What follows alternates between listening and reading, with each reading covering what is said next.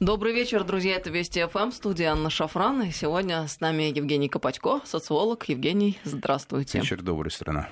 Друзья, напомню вам наши контакты. СМС-портал короткий номер 5533. Со слова «Вести» начинайте сообщения свои. И WhatsApp, Viber, плюс 7903 170 6363. Сюда бесплатно можно писать.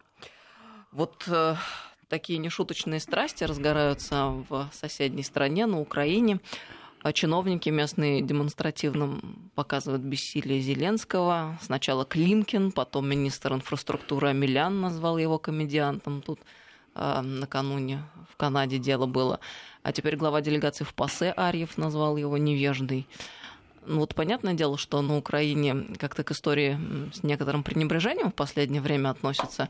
Но я вот напомнила, что, например, старые большевики в начале 20-х годов, они издевались над Сталином. Куда потом делись эти старые большевики? Понятно, что Зеленский, он, конечно, такой грозный вид не имеет и такого впечатления не производит, но а вот месть мелких людей, она же может быть гораздо более изощренная. Как люди об этом не задумываются?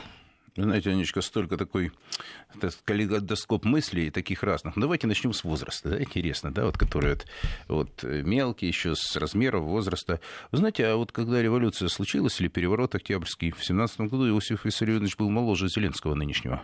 Так, к слову. Понимаете, о чем речь идет? Вот когда мы часто говорим о лидерах, о вождях, вот, и говорим, там, молодой политик, неопытный сюда. Куда? За это, к этому времени люди уже карьеру политическую, захватил полмира или потерял полмира, уже заканчивали. Понимаете, какая штука? Фиделю было 35, когда он взял власть. Согласна, все верно. Но сегодня э, немного сдвинулись э, рамки и границы, время они сжалось. Немного, они сильно сдвинулись. А, а, а люди взрослеть стали позже, это факт. Вы знаете, инфантилизм политический, социальный имеет место быть, вы абсолютно правы. Но теперь, возвращаясь на нашу грешную землю, не разгорается, а просто вот этот пожар, вот, который, он горит уже несколько лет, Украина горит несколько лет. То есть, если давайте аналогии приводить, я считаю, что он не разгорается. Просто очередной раз подбросили дрова. Очередной раз нужно разогреть топку для того, чтобы 21 июля как-то там люди, которые стали опять электоратом, каким-то образом узаконили эту теперь власть новую. Понимаете, там все движение постоянно, постоянно что-то горит, это все переплавляется, и, и все как-то не очень хорошо пока складывается. Ну вот а, ощущение, что все смешалось в доме Облонских, и как-то люди немного сами заблудились. Я о чем? Тут накануне а, господин Стефанчук, Руслан Стефанчук, он же представитель президента Верховной Ради, он же идеолог команды Зеленского, партии «Слуга народа», а, высказался по поводу национальной идеи Украины. А что сказал? Мол, я вам в ответ э, сейчас сделаю такую отсылку к старому хорошему фильму, пусть и советскому, но тем не менее. «Холодное лето 53-го». Там, говорит, последние слова произносит герой э, актера Анатолия Попанова. Так хочется пожить по-человечески. Так вот, мол, считаю, говорит Стефанчук, идея достойного и состоятельного украинца должна быть той идеей, которая может объединить нашу нацию. А хочется вспомнить. До этого провозглашалась национальной идеей, провозглашалось, ну, скажем, желание стать аграрной э, державой, самой великой, частью Европы и так далее. А тут как-то все схлопнулось до того, чтобы, в общем-то, поесть ну, сладко и вкусно. А, вот какой-то кризис, он вроде бы на лицо, но люди осознать его не хотят. Вы знаете, форма победила содержание. Уже не первый раз сегодня днем, э, в течение дня это повторяю, но я вот хочу свою мысль довести вот для, для радиослушателей. Смотрите, что получается. Мы опять-таки берем, опираемся на формы, которые... Ну, Зеленский — это форма. А когда мы начинаем углубляться и смотреть, а какое содержание точка нет. И вот вы сказали национальная идея, которую предложили. Я вам скажу, национальная идея от Евгения Копатько, которая еще была в нулевые годы. Я предложил еще, когда Ющенко пришел к власти. А я говорю, это что для тебя национальная идея? Мы изучали это как социологи. Вот для меня был такой вывод концентрированный. Ребята, давайте попробуем научиться жить вместе. И тогда это воспринято даже было оранжевыми. То есть я говорю, почему Запад и Восток? И тогда у меня была социология, одна из первых, которых я Я сказал, а что больше, общего или э, разделяющего между русскими и украинцами? Так вот, даже на западе Украины было больше общего, чем разделяющего. А между востоком и западом Украины было больше разделяющего, чем общего. Разницу, понимаете? И вот, этот, вот мы, вот это были базовые вещи. О смыслах пытались говорить, а как мы будем жить, на какие э, вещи мы будем опираться. Тогда потихоньку вымывалась история. Вымывалась история Россия была занята своими делами, и здесь я еще раз говорю, чтобы э, не обращали внимания на многие вещи. Русская дипломатия на украинском направлении вообще ничего не делала, она, она о трубе беспокоилась, и того, чтобы на выборах Леонида Даниловича Кучмы дать газ по 50 долларов, понимаете, потому что мы же тогда дружим с Россией перед выборами, а так две компании подряд. То есть мы больше мостов, меньше рек, Русский язык это безусловно, но при этом, когда принималась Конституция при Кучме, русский язык вторым государством не был внесен при нем. И причем и коммунисты это сделали. Давайте я напоминаю, у меня рукописи не горят, ребята, я очевидец всех событий, понимаете? Вот и все получается, когда мы начинаем говорить о том, что как для них сейчас национальная идея. А какая национальная идея? Если для людей горизонт планирования личной жизни очень короткий, Вся жизнь очень как вспышка сейчас идет, а политическая тем более. Они хотят опять новых лиц. Ну, конечно, закрутился быстрее барабанчик этот. Белочка быстрее побежала в этом барабане, который крутит украинскую политику. И все, и получилась тогда интересная такая история. Они хотят новых лиц, но на две трети сменился прошлый парламент. Они уже не помнят кого. Вы думаете, когда говорят об этих Амельяне, ну, слушайте, эти люди могут. Вот я, вы знаете, понял из украинской жизни впервые, и потом столкнулся уже, уже на постсоветской реальности, говорю, я понял слово «саботаж». Я понял, что это такое. Только вот в нынешних условиях. Я, когда мы изучали в свое время там, политэкономию социализма, там, философию, историю КПСС, вот когда в свое время, ну, извините, при всех издержках образования, я не понимал слова, ну как, вернее, понимал, но не ощущал, что такое саботаж. Вот саботаж, то, что сейчас испытывает Зеленский. Понимаете, человек, который вроде не то чтобы клянется, говорит, ну я принимаю там власть, мы должны что-то делать, вместо того ничего не делает того, чтобы пойти навстречу этой власти, потому что они цепляются за нее, потому что у них высокие риски ее не получить снова. Вот и все. Просто речь идет о власти, речь о времени во власти, и речь о том, что как они должны разобраться всей, со всей этой историей после 21 июля. Все. Не ищите глубокого смысла, его там нет. Все обмельчало, и все складывается ситуативно. А вот если говорить о грядущих выборах в Верховную Раду, довольно такая интересная ситуация складывается, ну, в частности, по поводу партии «Слуги, «Слуга народа». Стефанчук ведь тоже говорил, будем собирать людей, обучать, рассказывать, что такое процессы законотворчества, из каких составляющих он состоит, извините за тавтологию. А выходит, что демократия по-украински это как бы вот неважно кто, главное человек. И избрали Зеленского, все радовались, ну, наконец-то не политик, наконец-то такой парень наш парень. Ну вот, пожалуйста, мы наблюдаем, что сейчас происходит, только что вы говорили о саботаже, да. Теперь Верховная Рада. Туда э, набирают, извините меня, не хочу никого не обидеть, но как-то, в общем, чуть ли никого попало, потому что надо создать партию с нуля очень быстро и оперативно решить задачи. А хороший человек это не профессия, всем известно. Да, безусловно. Может быть, каждый отдельно взятый товарищ прекрасен в своей собственной профессии, и намерения его тоже могут быть прекрасны. Но если нет политического опыта, нет опыта политической борьбы и э, каких-то навыков государственного управления и так далее, то эта история довольно такая эфемерная и сложная. И мы понимаем, что здесь э, демократия по-украински, если говорить о Верховной Раде, может свестись к тому, что не те люди, которые э, хотят э, прекрасных перемен, придут, а те люди, которые будут абсолютно и полностью управляемыми. Почему? От непрофессионализма своего. Что я имею в виду? Ну вот прям вульгарно и банально. Ты пришел, ты ничего не знаешь, не умеешь, не, не понимаешь. И тебе умный дядя говорит, слушай, парень, мы сейчас тебе расскажем, как надо, что делать. И фактически это получается, они будут голосовать так, как им скажут. Эти голоса можно купить, этих людей можно убедить. Есть разные способы воздействия, но де-факто э, преподносят людям все эти процессы как истинную народную демократию, а реально речь ведь совсем о другом идет.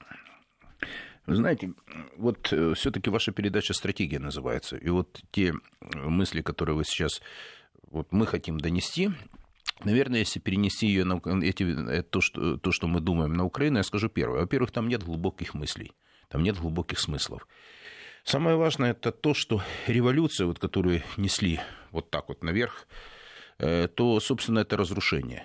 У власти находятся разрушители. Вот я хочу, чтобы это просто люди поняли. Революционеры не могут быть созидателями по определению. Любая история, любая и наша кровавая история, страшная, трагичная, великая. Вот, у этих людей оно измельчало даже это. Почему? Потому что, ну вот, смотрите, они говорят, революция достоинства. Какое достоинство? То, что человек жил стать хуже, э, стал жить хуже, то, что из страны после этой революции того же достоинства подданные уезжают. Ну, страна, которая живет с достоинством, туда люди едут. Вот Италия с достоинством живет, потому что туда хотят ехать.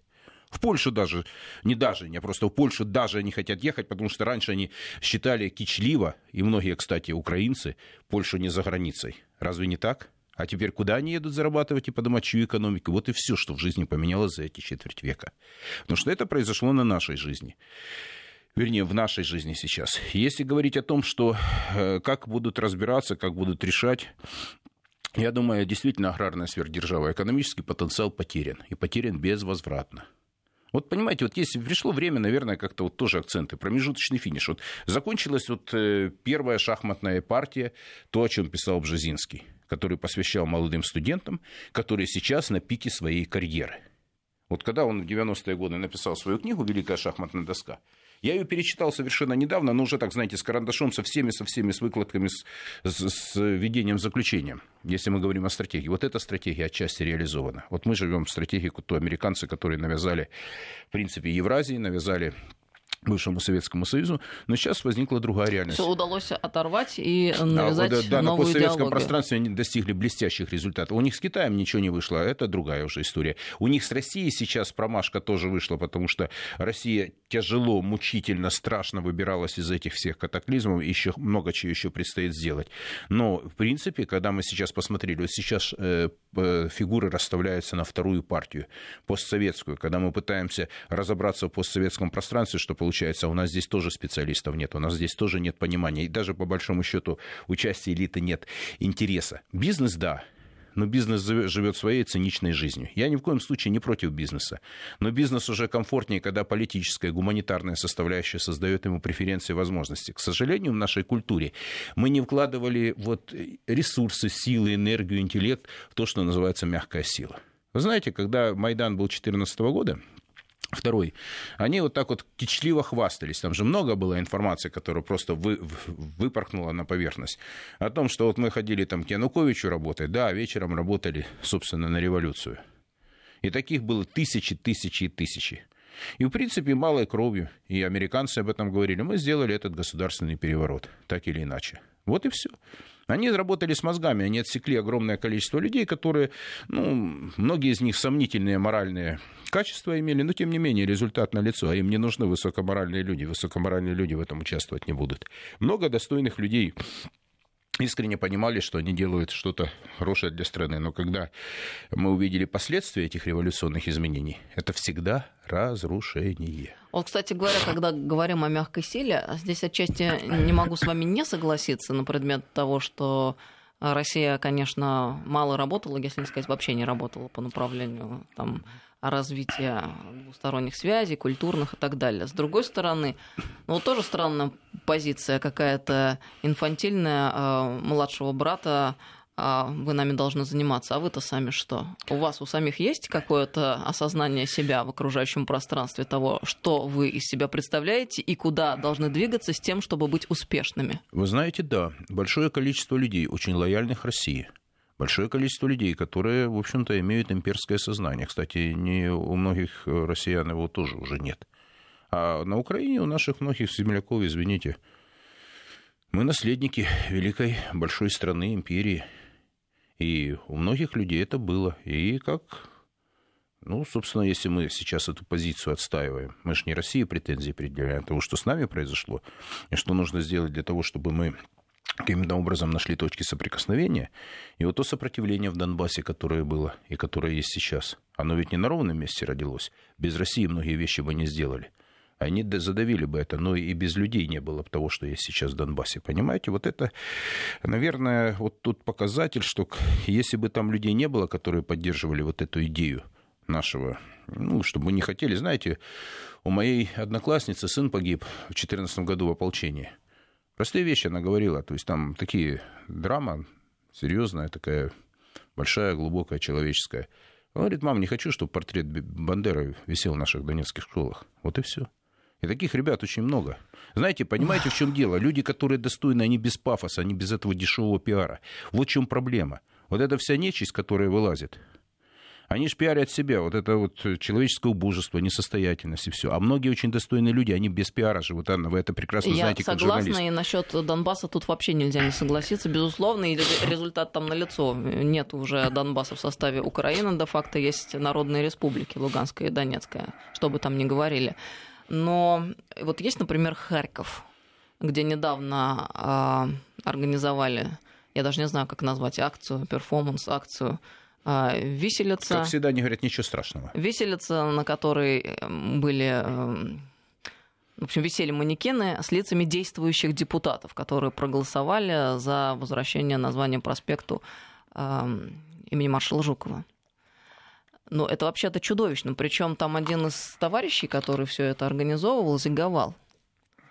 И ведь это происходило сегодня, то есть в наши дни, вот в эти дни в Харькове, в нормальном цивилизованном городе, который, как считается, населен по большей части адекватными людьми. Но никто же не вышел и не сказал, что вы делаете, там, вы твари мрази, и как вообще позволительно делать такое в стране, которая как бы идет в Европу, с одной стороны. С другой стороны, а, правоохранительные органы, они же не запретили это сделать. То есть Иными словами, они попустительствуют и способствуют. Значит, вот, они соучастники этого процесса. Вот может ли быть такое в стране, которая как бы не заражена нацистской вот, э, заразой? Ну, вы знаете, мы ответили на этот вопрос. Этого не может быть. То есть в стране допустимо многое. И Но вот люди, на... мне интересно, как...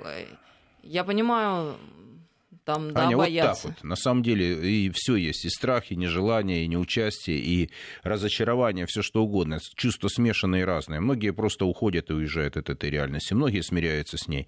Многие ее принимают на время, многие затаились.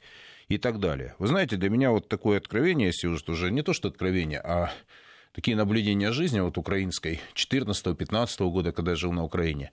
Я не знаю, говорил вам, нет. Вот есть такой поезд Интерсити. Как-то утром я провожал там, человека на поезд, который шел в, Красно... в Краматорск, и оттуда там уже на Донецк, потому что на Донецк уже поезда не хотели. И вот я, вы знаете, так тоже смотришь рано утром.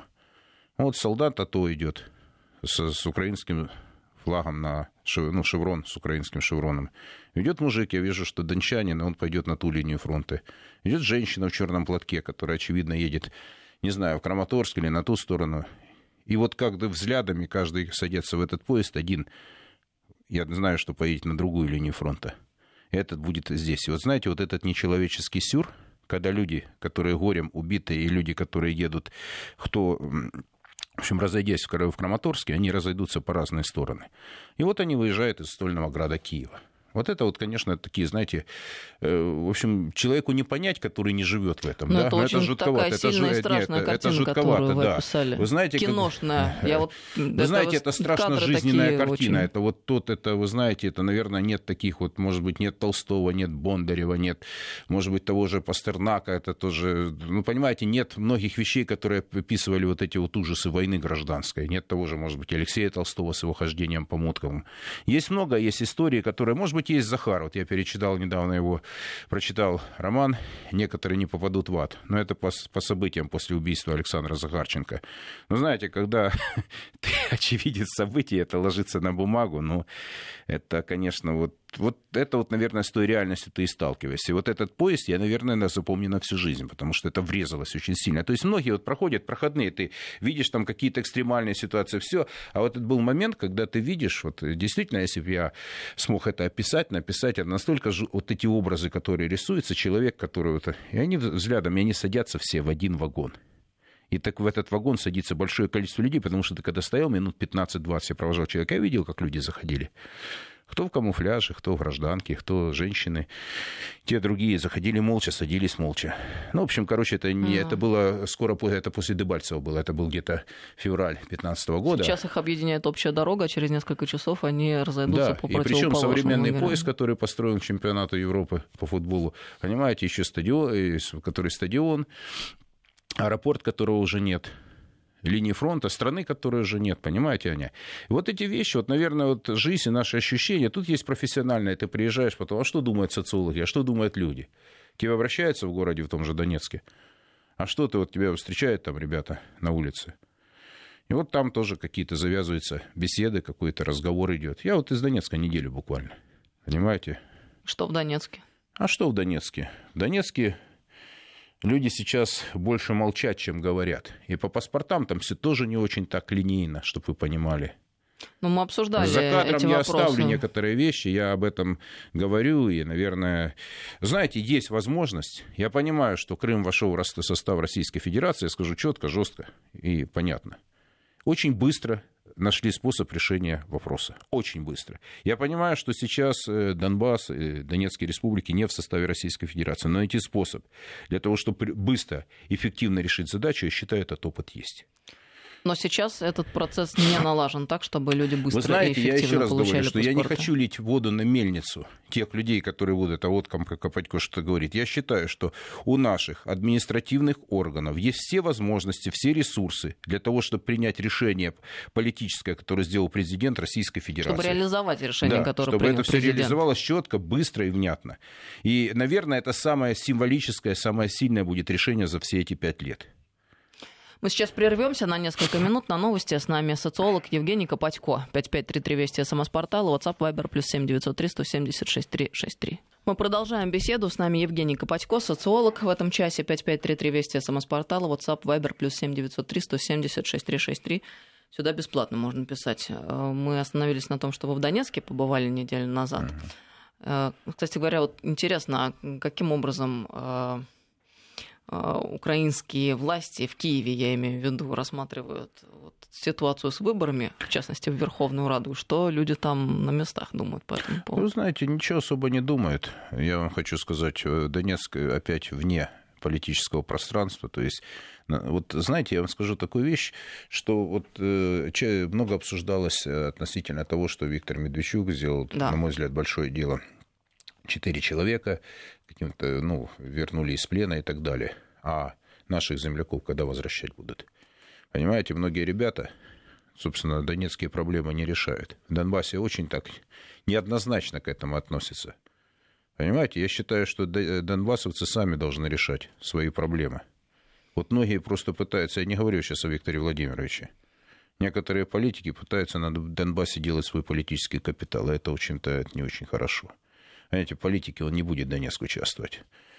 Ну вот я, вы знаете, пока шли сейчас новости, я думал о том, что можно делать. Безусловно, меняется многое с паспортами. Ничего, говорю, процесс ускорения идет. Сейчас бы границку быстрее проходить потому что много скапливается людей на границе. А по-прежнему на пунктах Ну, я, я лично проходил туда проблемы, 40, да? обратно 45. Я, я насухо переходил, то есть машина Минут стояла. имеется да, в виду. да.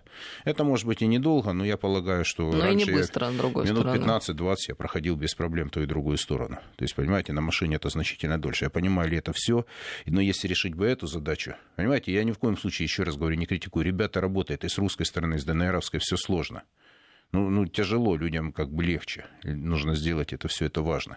А вот пункты пропуска, я прошу прощения, потому что мы как-то говорили на этот счет, обсуждали э, и uh-huh. слышали рассказы такие, что, мол, зимой совсем некомфортно, чуть ли не под открытым небом, холодно, в мороз, люди вынуждены стоять на улице. Это все по-прежнему так? Вы знаете, ну как, что-то становится лучше, что-то как. Ну, в общем, ну, автобусы быстро проходят, скажем так. С машинами сложнее. Было вот моменты, когда я там по осени в прошлом году проходил, но быстро границу проходили, понимаете?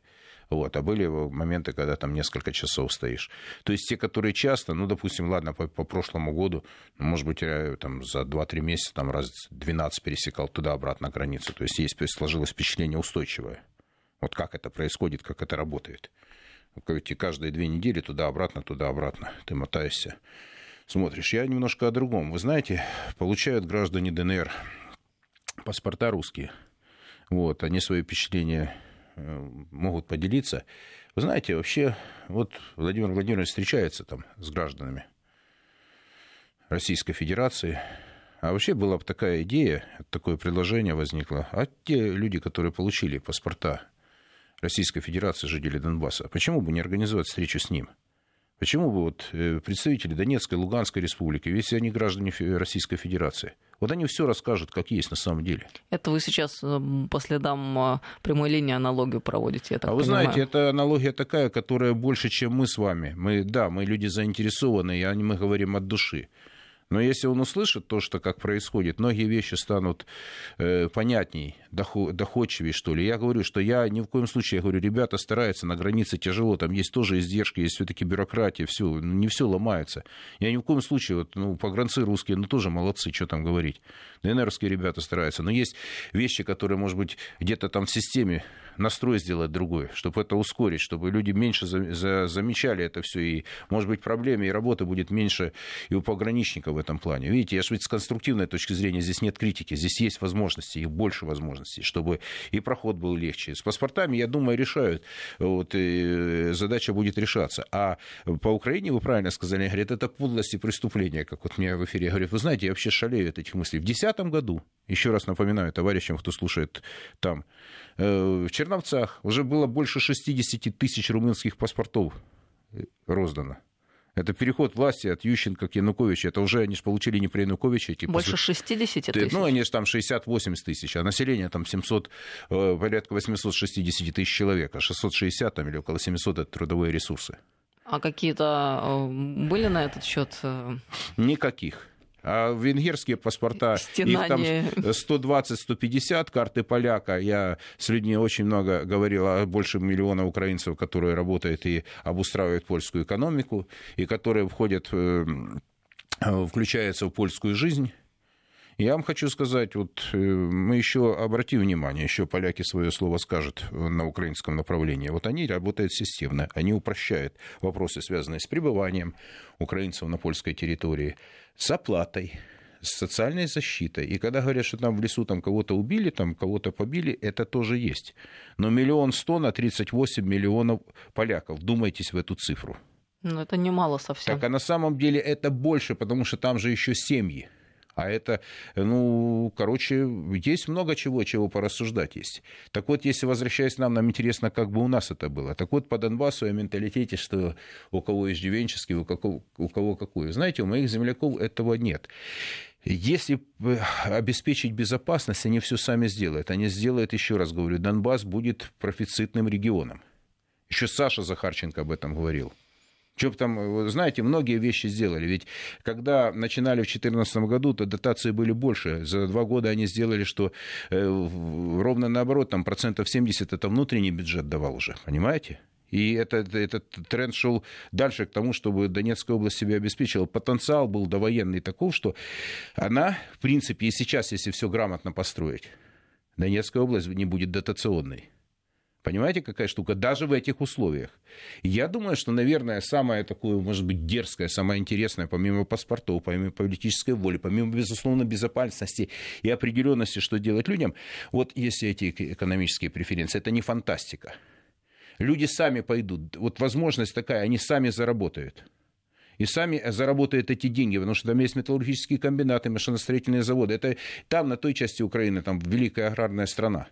Но это, э, то есть о том, что просто отладив некоторые механизмы с точки зрения законодательства, можно получить э, стабилизацию экономики Безусловно. и в конечном итоге выход на, не только на самоокупаемость, грубо говоря, да, да я а... в этом абсолютно убежден. В этом убеждены вот мои многие земляки. Я еще раз говорю, они не будут сидеть на дотации. У России не будут протести деньги. Они еще вернут те э, ну, долги моральные, человеческие, когда в очень тяжелое время Россия поддержала Донбасс. Но Понимаете, это со всех сторон, штука? да, был бы очень правильный шаг, учитывая... Ну, давайте от... попробуем. Мы учитывая... как с вами в этом дадим, может быть, вот этот, не люблю сигнал, вот посыл, вот посыл этот дадим. Может быть, услышит Владимир Владимирович. Учитывая тот факт, что люди находящиеся за пределами народных республик Донецкой и Луганской, а, увидев, а, как люди живут там внутри, в республиках, увидев улучшение их жизни непосредственно материальной, экономической, еще раз получат повод задуматься о том, С кем они имеют дело в Киеве? Вы знаете, у них повода даже не будет. Они перестанут об этом думать. Понимаете, когда человек живет своей жизнью, когда он строит свою жизнь, когда он обеспечен, безопасность у него обеспечена, когда у него есть какая-то более-менее внятная перспектива, когда он понимает, что есть работа, он об этом не будет думать. Понимаете, почему они оглядываются на то? А вот как там в России? Потому что у них дела. Нечем похвастаться без визам, когда, вот знаете, у меня опять там говорят, вот Крым там вы аннексировали. Ну, мне вообще в мире тяжело представить, аннексированная территория с точки зрения населения увеличится на 13%. А территория, которая свободная революцией, ну, в результате революции, там минус 2 миллиона выехали просто за эти 5 лет. Может, что-то я не понимаю в этой арифметики, которая складывается. Че ж тогда, понимаете, в любой стране, в любом политическом, для любого политического режима важны люди. Если люди покидают вашу страну, я же это объясняю вот, э, каким-то образом. Я не спорю, им бессмысленно объяснять. Но объясняю для нашей аудитории, для тех людей, которые пытаются с ними вести диалог. Во-первых, а, это бессмысленно. Во-вторых, в этом нет никакой необходимости, в этом это просто трата сил, просто нужно создавать свое. Вот по Донецку это будет яркий пример, это можно сделать. Для этого есть возможности, ресурсы, люди, все. Как только пойдут туда, потянутся люди. Донецк, ну, машин поболее стало, реально поболее стало машин. Да, паспорта нужны, да, люди хотят. Ограничения эти пройдут. То есть они и так больше терпели. Просто вот это, знаете, это важное символическое значение. А если встретится глава государства с гражданами Российской Федерации, которые из Донецка, я думаю, что, ну, слушайте, там много чего можно услышать, узнать и сделать. Еще раз тогда давайте сформулируем а, экономические преференции для народных республик Донбасса Не преференция, со стороны... а создать возможности для того, чтобы облегчить бизнес, для того, чтобы стимулировать развитие. Там запустить производство, которое, может быть, еще стоят. Э, создать, может быть, э, вопросы, связанные там, с обеспечением там, ну, э, электричества, там, возможно, какие-то налоговые вещи, возможно, сырье, возможно, сбыт. Для, может быть, на экспорт не нужно, а для внутреннего рынка будет более чем, потому что все же под санкциями. И с Украиной можно, кстати, договариваться, потому что снимут блокаду, им же выгоднее продукция. Уголь они все равно донецкий получают, понимаете? Вот это, кстати, интересный ну, вопрос. Да. Как сейчас складываются отношения? Там же из ЮАР были попытки. Анечка, не будет этого. Я вам скажу так, что я э, ну, с ребятами, которые ну, действительно там ну, соображают, о чем идет речь. Но ну, больше 80% антрацита идет из Донбасса. Вот и сегодня, только, ну, сейчас так вот, и да, все это время. Никакой ЮАР, потому что в ЮАРе я видел эти шахты. Ну, понимаете, вести, они немножко другие, эти шахты. Ну, и другой уголь, насколько Да, и другой уголь. Антрацит есть только Короче говоря, все это были слова-слова, на самом деле, да. Ну, 17% можно закрыть, а дальше? Ну, 20 закрыть дальше. А это же все равно этот уголь идет. И вот если снять это, это значит, Донецк, это будут экономические связи между Украиной и республиками. Но это же тоже им выгодно. То есть, понимаете, пойдет этот процесс. Ведь блокаду-то устроили опять-таки они. Ведь это все организовали они. Это как с Крымом было. Только здесь, с Донбассом, это пожестче было, потому что, ну, тут, знаете, олигархат-то сидит в Киеве. Вот как интересная история. А по Крыму-то кино другое было. Они же когда отсекли, я просто напоминаю, 15 год, когда они устроили продовольственную блокаду. Я говорю, ребята, которые были в Москве, ну, в смысле, в Крыму, в Крыму приехали из России, там, я общался, говорю, слушайте, это подарок, это что, ваши, ну, в смысле, это русские сделали? Говорят, нет, а что, а что сделали? Я говорю, представляешь, вот мы заходили на рынок, где были украинские товары, неплохие по качеству, неплохие по цене. Украинская сторона говорит, ребята, мы туда больше не повезем. Мы сказали, ребята, большое человеческое вам за это спасибо. И рынок просто те закрыли, херсонские, николаевские, одесские, харьковские, днепропетровские товарищи потерпели убытки. Все. Ну, те, которые реализовывали свой товар на территории Луганска. Да, ну когда там а, по прошлому году это под 7 миллионов людей-то приехали в Крым, а тогда уже, ну, по 15 году они стали возвращаться, только там, может быть, было пару-тройку, но все равно это большое количество людей. Это рынок очень большой. Ну, вот так вот жизнь складывается, она очень интересная, она очень нестандартная. Если тоже не мерить экономическими категориями, просто понимать, как это все происходит. Ну да, они как-то тоже приспособились к этой истории. Люди все равно будут общаться. Все равно в Донбассе большое количество разделенное, это вот разделенный народ Донбасса, у которого есть своя идентичность там, которые говорят, там Украина, не Украина, все другое. Война людей сделала другими, там, которые стали жить в Донецке. Те, которые уехали, возможно, многие не вернутся. Некоторые искренне хотят вернуться. Вот. Все очень, очень сложно воспринимается, все очень неоднозначно. Но когда человеку должна быть надежда дадена, вот когда она будет, вот определенность, вот что мы делаем, куда мы движемся, Аня. И вот в этом плане возникло, знаете, я об этом вам не говорил, Я был э, в конце прошлой недели был в Брянске. Это была такая неожиданная поездка. Меня пригласили на фестиваль славянского единства 29 э, июня и День партизанской и партизана и подпольщика. Так вот, я хочу вот, человеческое огромное спасибо губернатору Брянской области сказать, Богомазу, э, Гомельскому руководству, ну, Гомельской области. Вот знаете, приехали белорусы, россияне собрались, вот, знаете, атмосфера была просто вот человеческий. Там и флаг украинский был, потому что вместе воевали в этих лицах. Там колпак был же тоже. Там же много чего было. Я говорю, ну, Украина, вас там ждут.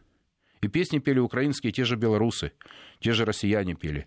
И человеческие они нас ждут там, очень важно, потому что вместе мы воевали, вместе победили. Короче говоря, а по-прежнему все эти основания, которые нас объединяют, Конечно, они живы. они есть. И они, вот эти люди вот на человеческом уровне они сохранились. Вот знаете, вот это вот э, э мало пафоса, но вот то, что вот, вот эти вот человеческие отношения, они очень глубокие.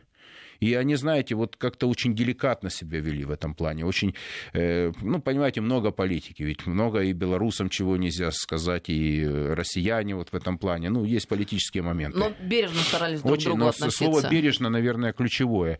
Но память и борьба с нацизмом для этих людей имеет значение, потому что они не покорились, они не сдались, они, в общем-то, тот второй фронт, о котором говорили в свое время, он был. И мы были в этом тоже втором фронте.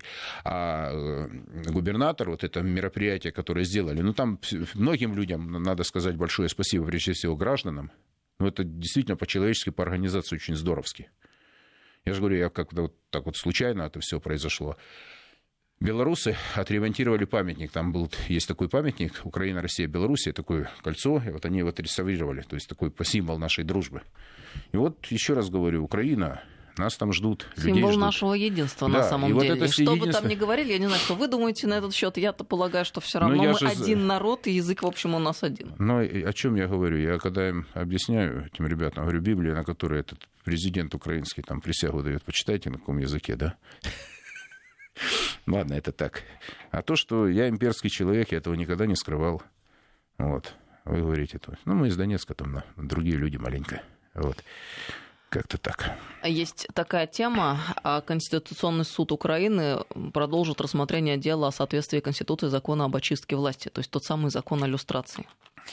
И э, так-то, если теоретически рассуждать, и если пофантазировать на предмет того, что может быть отменен этот закон, то он действительно, наверное, мог бы что-то поменять и исправить какие-то ошибки, которые были допущены после Майдана. Ну, не то, что ошибки допущены после Майдана, а вот э, ту ересь, которая произошла и которая мешает, э, в общем, встать на ноги. Это не ошибки, это преступления перед гражданами Украины, которые имели другую точку зрения, которые за тех, кто отстаивали свою точку зрения, некоторые были убиты, многие попали в тюрьмы, некоторые подвергались всяческим унижениям, некоторые уехали из страны. Вот и вся история. Поэтому это вопрос иллюстрации, это именно преступление перед своим народом. Почему-то какая-то группа людей не очень образованных и не очень далеких решили, что они имеют монополию на правду, на монополию на истину. Вот это сложнее. То, что они это дали, э, что, что пустили, и то, к чему это привело за пять лет. То есть, в принципе, я же говорю, та власть, вот именно как русофобский, антирусский, подчеркиваю, антироссийский, анти, антирусский режим, он на Украине создан у него есть большая группа поддержки. Как это ломать? Вот я думаю, наверное, Брянск мне отчасти ответил на это, эти вопросы, потому что человеческая дипломатия должна быть, должна быть профессиональная дипломатия, должна быть, наверное, вот то, что на уровне называем, называем экспертного сообщества за кордоном. Я еще и там и в Вене побывал на прошлой неделе, посмотрел, как это донецкое направление. Там много чего есть сказать-то. Очень нелинейно там относятся к тому. И вот тот э, истерика у ПАСЕ, украинской делегации. Там, помимо того, что не все товарищи туда попадают обратно в парламент и в ПАСЕ, ну вот, но за свои слова-то отвечать-то надо будет. И поэтому вопрос о том, что внятные люди должны приходить и разговаривать друг с другом, и то, что вот вы говорите, мы один народ. Конечно, у нас история тысячу лет назад, и в Великом Новгороде, и в Киеве, и в Чернигове писали и говорили на одном языке. Для меня это есть основание говорить, что это наша история общая. И как бы там ни было, это по-другому. И мы в состоянии решить свои проблемы сами. Да нет, ну это вообще, честно говоря, глупо делить э, Но друг они друга же поделили, не мы поделили. По каким-то придуманным совершенно вот этим национальностям поделили, и, они. и различию языковому. Вот мне хочется всегда спросить, тоже мне простите, Евгений, вы все-таки оттуда, но Откуда? Екатерина II это великая украинская императрица, что ли, была? Я что-то не очень понимаю. Великая российская императрица. Нет, ну выходит, что украинская, если она Крым присоединила, так? Или, например, Одесса, Херсон там и так далее. Это украинские, может быть, монархии все это строили? Ну, знаете, часть истории, которую я изучал, моя, мой любимый период, это времена все-таки век золотой Екатерины, время Потемкина. Против... Э, просто да. зачем отсекать от себя, если ты и есть Они часть отсекли. этой великой большой ну, слушайте, истории? А, Аня, вы бываете на этих эфирах, где мне, кстати, в том же Донецке, вот там же Брянске задали вопрос, а как вы, ребята, вот тех, зачем вы приглашаете тех людей? Вот я тоже иногда думаю, ладно, это вопрос их, я повторяю, ну, мы понимаем, о чем идет речь. Но ведь действительно люди, которые так же, как и мы, воспитаны в русских, в российских традициях они отказываются от своего прошлого. О чем с ними можно говорить? Они также откажутся завтра и повесят там, какой флаг придет следующий. Поэтому, наверное, речь идет о том, что здесь должна быть... Вот у нас были глубокие традиции в Российской империи, в, ну, в Советском Союзе другая была немножко там история интернационализма там, и так далее.